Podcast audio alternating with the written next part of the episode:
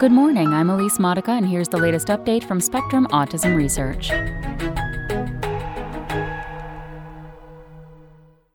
Autism Genetics Explained by Nicholette Zeliadt.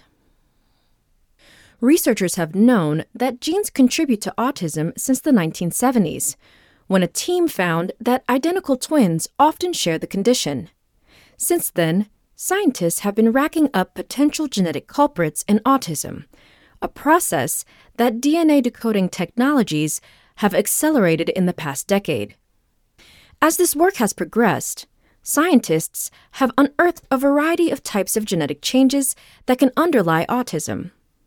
The more scientists dig into DNA, the more intricate its contribution to autism seems to be. How do researchers know genes contribute to autism? Since the first autism twin study in 1977, several teams have compared autism rates in twins and shown that autism is highly heritable. When one identical twin has autism, there is about an 80% chance that the other twin has it too. The corresponding rate for fraternal twins is around 40%. However, genetics is not entirely responsible for a child's chances of having autism. Environmental factors also contribute to the condition, although researchers disagree on the relative contributions of genes and environment. Some environmental influences, such as exposure to a maternal immune response in the womb or complications during birth, may work with genetic factors to produce autism or intensify its traits. Is there such a thing as an autism gene? Not really. There are several conditions associated with autism that stem from mutations in a single gene, including Fragile X and Rett syndromes. But less than 1% of non syndromic cases of autism stem from mutations in any single gene. So far, at least, there is no such thing as an autism gene, meaning that no gene is consistently mutated in every person with autism. There also does not seem to be any gene that causes autism every time it is mutated. Still, the list of genes implicated in autism is growing. Researchers have tallied about 100 genes they consider strongly linked to autism. Many of these genes are important for communication between neurons or control the expression of other genes. How do these genes contribute to autism? Changes or mutations in the DNA of these genes can lead to autism. Some mutations affect a single DNA base pair or letter. In fact, everyone has thousands of these genetic variants.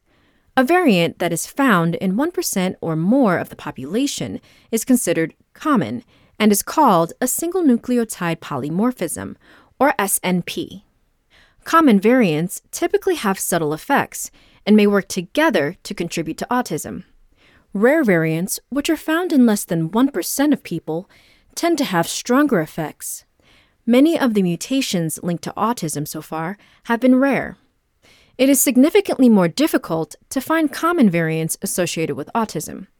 The largest study to date, published in 2019 and involving more than 18,000 autistic and 27,000 non autistic people, revealed 12 regions of the genome that harbor autism linked common variants.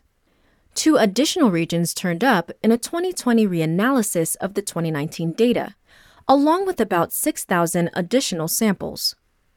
Other changes, known as copy number variations, CNVs, show up as deletions or duplications of long stretches of DNA and often include many genes.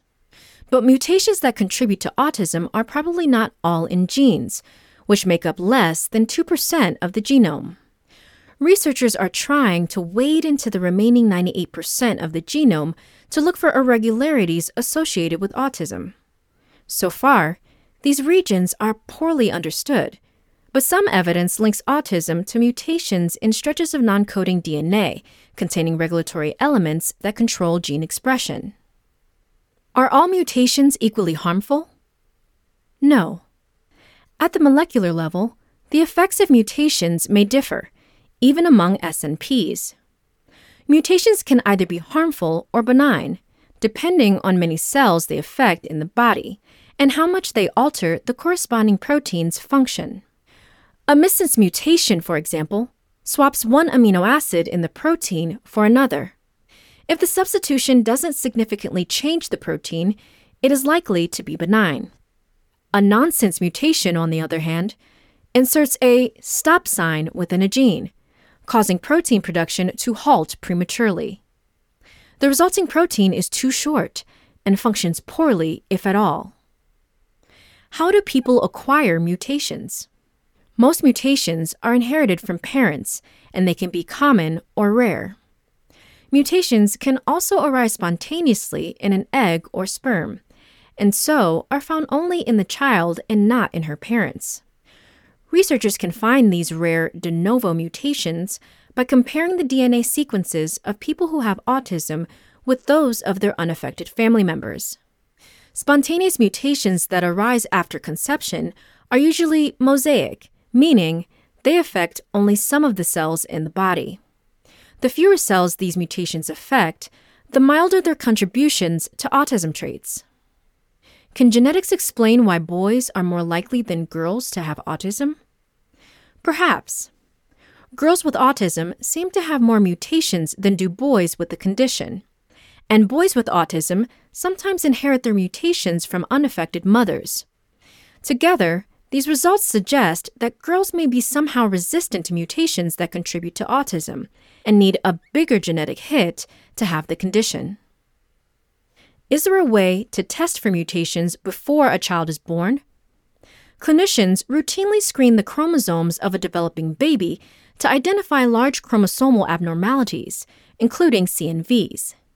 There are prenatal genetic tests for some syndromes associated with autism, such as Fragile X syndrome. But even if a developing baby has these rare mutations, there is no way to know for sure whether he will later be diagnosed with autism.